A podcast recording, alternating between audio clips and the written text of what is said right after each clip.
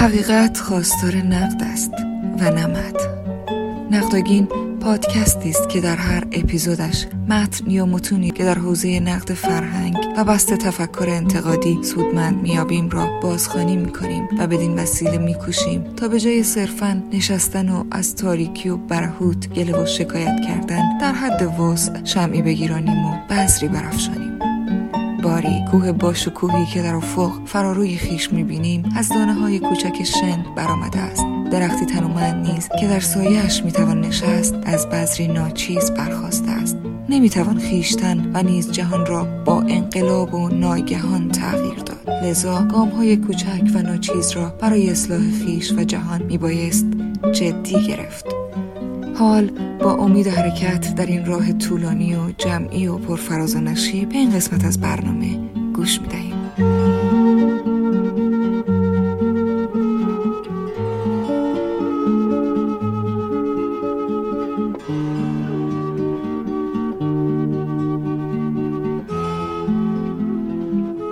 درود بر شنوندگان گرامی و عزیز. من تیروش هستم. و در این گام از مسیر تمرین تفکر انتقادی یادداشت برگزیده کانال نقدآگین به قلم آقای جواد سین را برای شما بازخوانی می کنم شما می توانید ما را در تلگرام، اینستاگرام و Castbox دنبال کنید و متون برگزیده انتقادی پیرامون دین و فرهنگ را از نقداگین بشنوید.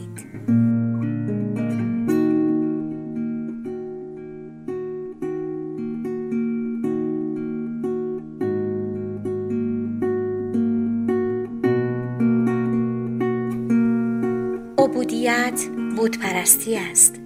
در یادداشت بست تجربه نبوی یا قصب آن اشاره به این نکته رفت که هر گونه تفکر مکتبی مانع تجربه زنده و زاینده انسان از خداست. در ادامه آن یادداشت می‌خواهم این نکته را هم بیافزایم که خدا مفهومی است که اگر در معرض تجدید نظر یا بازاندیشی مداوم انسان قرار نگیرد برای بشریت سرانجامی جز بتپرستی به ارمغان نخواهد آورد. خدا تصویری است که مدام باید در هم کوبیده شود تا راه آزادی انسان برای گسترش وجودیش در همه زمینه ها گشوده شود. پرستش خدا اگر به معنای عبودیت خدا باشد چیزی جز فروکاست انسان به مرتبه یک عبد نخواهد بود و این عبودیت عین بتپرستی است. چون با عبودیت معنای انسان از دست می رود و مناسبات بین انسان و خدا به یک مناسبت خدایگان بندگی فروکاسته می شود. مفهوم احد در ادیان توحیدی با مفهوم بریدگی انسان از خدا گره خورده است. میان انسان و خدا یک شکاف و گسل پرناشدنی هست.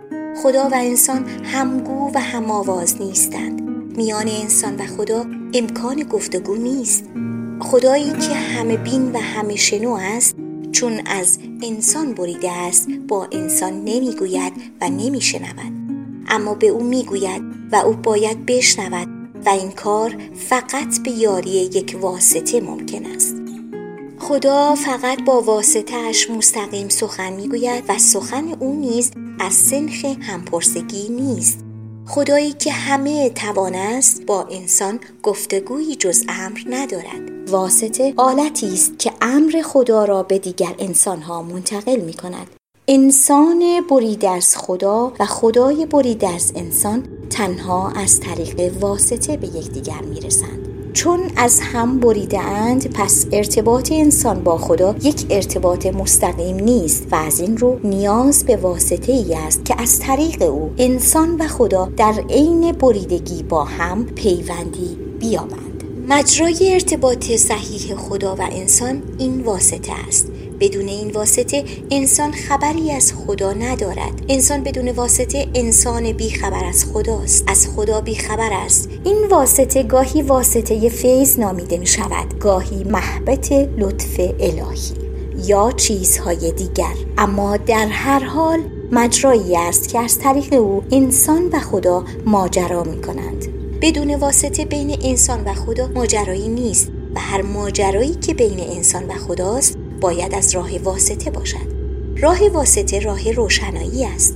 جز این هر راهی راه گمراهی است. در اینجا این نکته را رها می کنم که لطف اگر به راستی لطف باشد نمی‌تواند عام و فراگیر نباشد. و همین عام بودن لطف منطقا باید بنیاد واسطگی در فیض و لطف را از بن برکند. به این نکته توجه می دهم که چه در دین زرتشتی و چه در ادیان ابراهیمی این واسطگی محور ماجرای انسان و خداست و همین نکته است که به فرجام به پیریزی انواعی از تئولوژی و نظامهای سیاسی منجر می شود که در آنها انسان به سبب تبعیت از امر یا فرمان الهی ناگزیر به بندگی انسان در می آید. جان سخن چه در گفتار زرتشت و داریوش چه در گفتار پیامبران ادیان ابراهیمی همان تبعیت از واسطه است به مسابه محبت لطف الهی. بدون تبعیت از واسطه هر راهی بیراه است. از این نقطه تا فر و شکوه بی هماورد واسطه هیچ راهی نیست. خدا مستقیما سخن نمی‌گوید و واسطه دهان گویای او می شود و بدون واسطه راه از چاه پیدا نیست. در همین منزلگاه است که بود پرستی آغاز می شود خدایی که از انسان بریده بود با دادن نمایندگی خود به برگزیده به او چنان شکوهی می بخشد که دیگر نام خودش جز در سایه نام این واسطه شنیده نمی شود و بدین ترتیب انسان به عبودیت انسان در می آید این عبودیت انسان اما سرچشمه نوعی پیکار در اجتماع است. مردمان به دو دسته تقسیم می شوند. آنان که راهشان راه واسطه است و آنان که راهشان راه واسطه نیست. جهان میدان کارزار با خدایان و بی خدایان است. به این معنا به سبب بریدگی انسان از خدا و وجوب وجود واسطه خدا خود به سرچشمه پیکار در اجتماع تبدیل می شود. زرتشت به خاطر خدا می رزمد. ابراهیم به خاطر خدا می رزمد. محمد به خاطر خدا می رزمد. بدینسان خدا در اجتماع نه سرچشمه مهر و پیوند که سرچشمه کین و نیرنگ است آنجا که واسطه هست ناگزیر تفکیک بین راه درست و نادرست است و آنجا که این تفکیک هست جنگ هفتاد و دو ملت هست هفتاد و دو ملت بر سر جنگ به خاطر خدا با هم همداستانند نماد استورهی دین زرتشت اسفندیار بتشکن است و پدر معنوی ادیان توحیدی ابراهیم بتشکن. ابراهیم و اسفندیار در بتشکنی به معنای نبرد دینی مشترکند. پهنای زمین باید از بت پرستان سترده شود. اما نکته این است که نزد هر یک از اینان بت پرست دیگری است. آنجا که خدا از انسان بریده است نیاز به واسطه هست. و آنجا که نیاز به واسطه هست میدان پیکار است. و آنجا که پیکار هست آنچه که قربانی می شود مهر در برابر ایمان است. اسفندیار و فرزندش بهمن نماد این پیکار ضد مهر در فرهنگ ایرانیانند. اسفندیار در پاسخ به میهمان نوازی و بزمارایی رستم و زال که پیشتر دو سالی را بر سر سفرشان بود تیغ را به میانه می کشد و ابراهیم برای اینکه در آزمون خود سربلند بیرون بیاید حاضر می شود برترین همه مهرها و پیوندها را که مهر به فرزنده است تابع ایمان به خدای خود کند. خدایی که برای اینکه او را بیازماید او و فرزندش را به بدترین همه دردها مواجه می کند خدایی که رنج دادن برای او مسئله نیست و به همین دلیل می‌توان به بیان اسطوره‌ای او را زدار کامه نامید. زدار کامه صفت اهریمن در بندهشن است. یعنی موجودی که گوهرش زدن بریدن آزارخواهی شکنجهگری و درد آفرینی است. نکته جالب در فرهنگ ایران این است که اساتیر در پیکار بین اسفندیار و خاندان زال حق را به رستم می‌دهند. حق با بت پرستان است. به همین دلیل است که همه پهلوانان با شنیدن توهین اسفندیار به رستم و بت آذری سر از چنبر اطاعت گشتاس بیرون می کنند اما با ورود پیکار عقیدتی به درون این فرهنگ پسری چون بهمن که پرورده شده در دامان زال است به انگیزه کینستانی در برابر پرورندگانی به پا میخیزد که ندیدند کین اندر آیین خیش.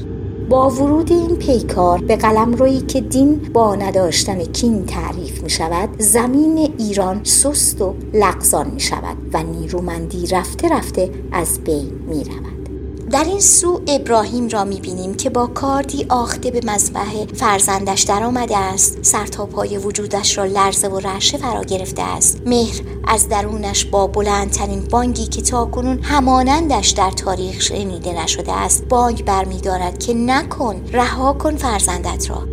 اما ابراهیم در نهایت تسلیم وسوسه ای می شود که او را به کشتن مهر فرا می خاند. ابراهیم مناسک قربانی را به جا می آورد و همانند همه مردمانی که در آن روزگار به کشتن فرزند در بارگاه خدایان هم داستانی می کنند کارد برگردن فرزند می کشد اما کارد نمی برد او در آزمون ایمان برنده می شود اما او و خدایش در آزمون مهرورزی بزرگترین شکست تاریخ را می خورند.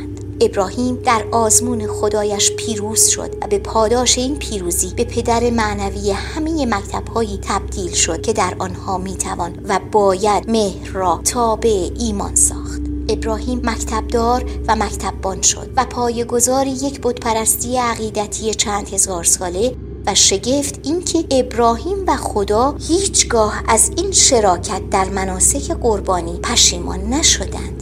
بدین سان واسطگی که به انگیزه راه نمودن بشریت پدید آمده بود خود به بزرگترین گمراهی بشری تبدیل شد. خدایی که از انسان بریده باشد انسان را نمی‌تواند بشناسد و به همین خاطر نمی‌تواند راه را هم به او نشان خدایی که حال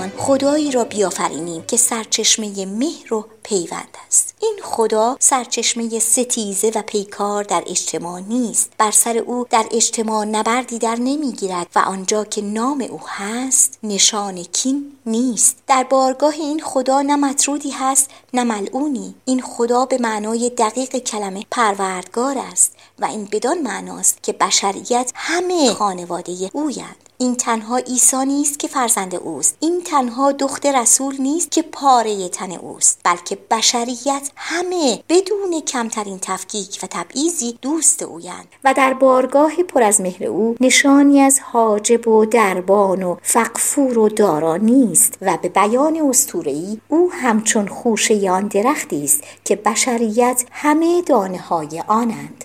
این خدا واسطه ای ندارد که در جایگاه معلم و هادی با تفکیک آنان که دوستش میدارند و آنان که دوستش نمیدارند همه بشریت را تابع یک مشت آموزه خاص کند. و بدین سان بشریت را سترون سازد و از زایایی باز دارد. چنین خدایی انسان را آزاد می‌گذارد که یکی آزمایش کندن در روزگار. تا در برابر همه کسانی که تصویری منجمد از خدا می‌سازند و در پای آن به سجده می آیند بایستد تا به عنوان کسی که تخمیان آتشی است که همانا خدا باشد در برابر همه معبدداران و مکتبداران سر به شورش بردارد و همین این معابد و مکتبها را محبسهایی بدانند که خدای زنده را در آنها به چلیپا پا بستند و به یک مشت آموزه خشک و منجمد فرو کاستند.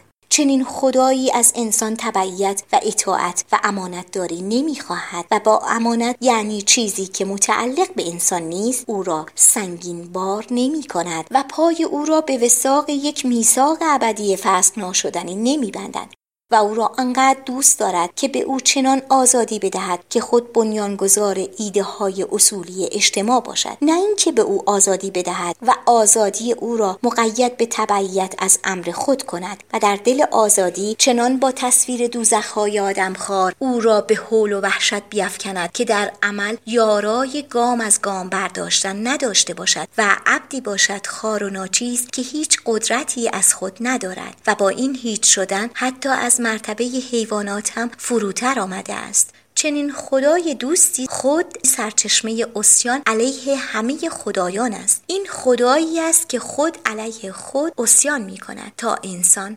آزاد باشد. این خدا ابزار هدایتی ندارد که در نهایت به یک عصا و چماق تبدیل شود و با ترسفکنی و ارعاب و ارهاب بشریت را تربیت نمی کند تا در جایگاه ترسدهی بیچیز تنها مطیع امر باشد و چون گوسفندی افسون شده در برابر دندانهای تیز یک گر نای راه رفتن نداشته باشد.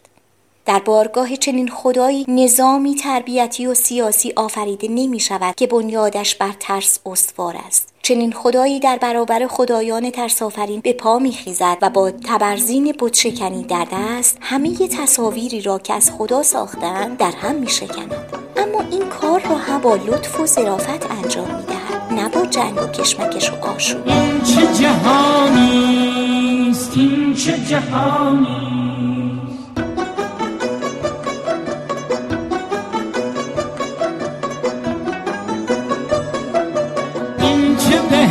بهشتیست این چه بهشتی؟ این چه جهانیست که نوشیدن می ناروا این چه جهانیست این چه بهشتیست در آن خوردن گندم خطا؟ این چه بهشتی؟ این چه جهانیست که نوشیدن می نارواست چه بهشتی است در آن خوردن گندم خطاست. آیا این ره انصاف نیست. آیا این ره انصاف نیست. این جفاست. راست بگو راست بگو راست. فردوس برنیمت کجاست؟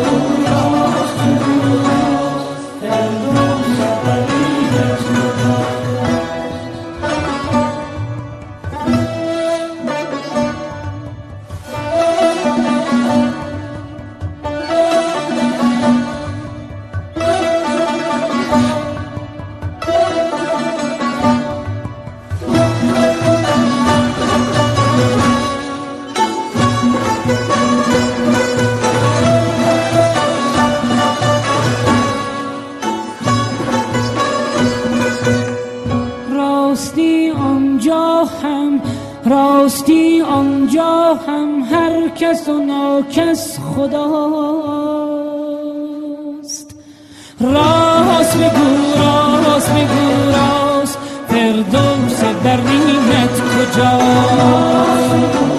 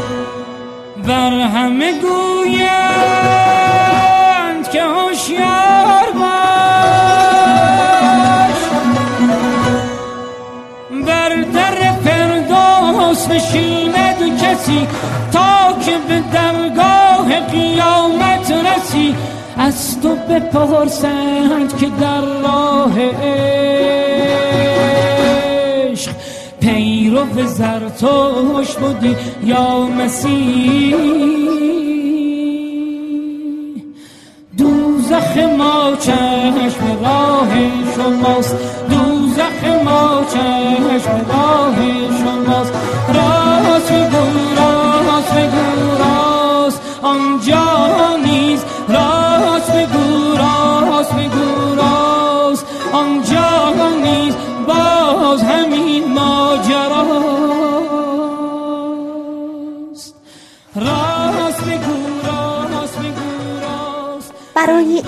خدا شهید قلب تاریخ نیست.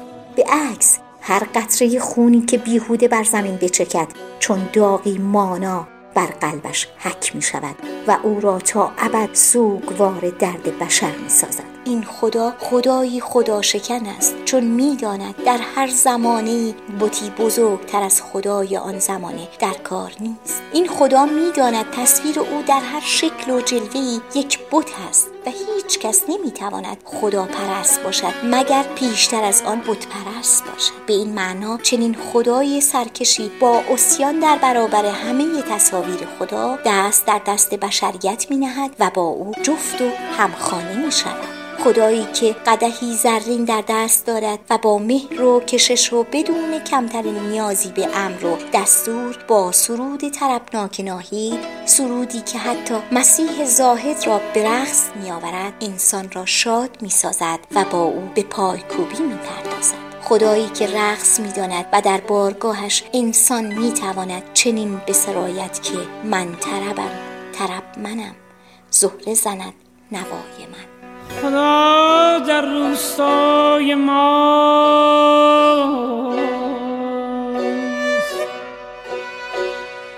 خدا در روستای ما کشاورز است. خدا در روستای ماست خدا را دیدم با کارگران مهر را می کاشت ایمان را درو می کرد درو می کرد خدا روی چمنها می دمید و می از روی شالیزار.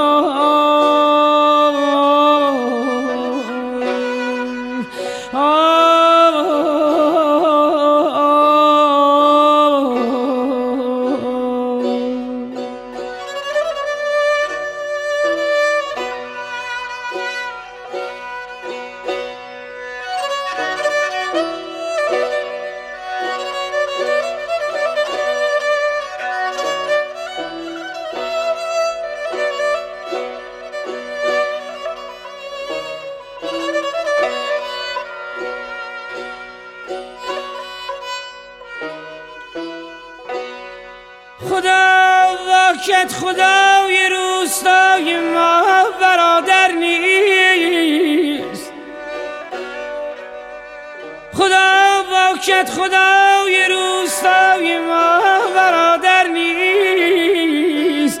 خدا از آبشار کوههای روستا جاری است خدا در روستای ما کشاورز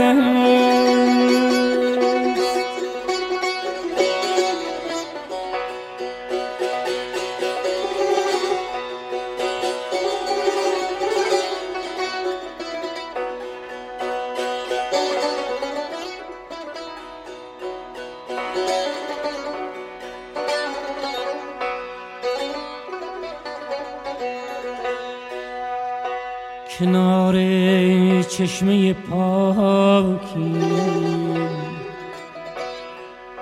کنار چشمه پاکی. من او را دیدم با دست های ساده و خاکی. خدا هم همچو دیگر مردمان روستا از کت خدا شاکی. خدا هم بغزهایش را توی می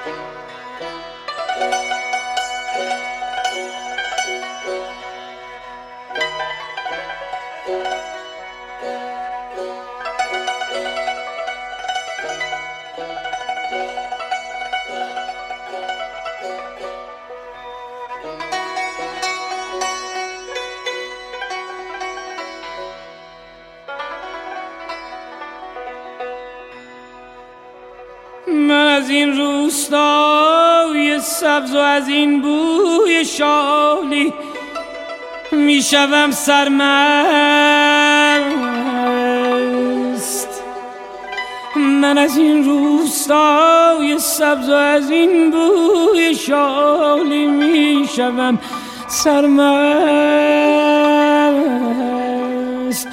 خدا هر جا که بوی گندم و آب و علف باشد در اونجا هست.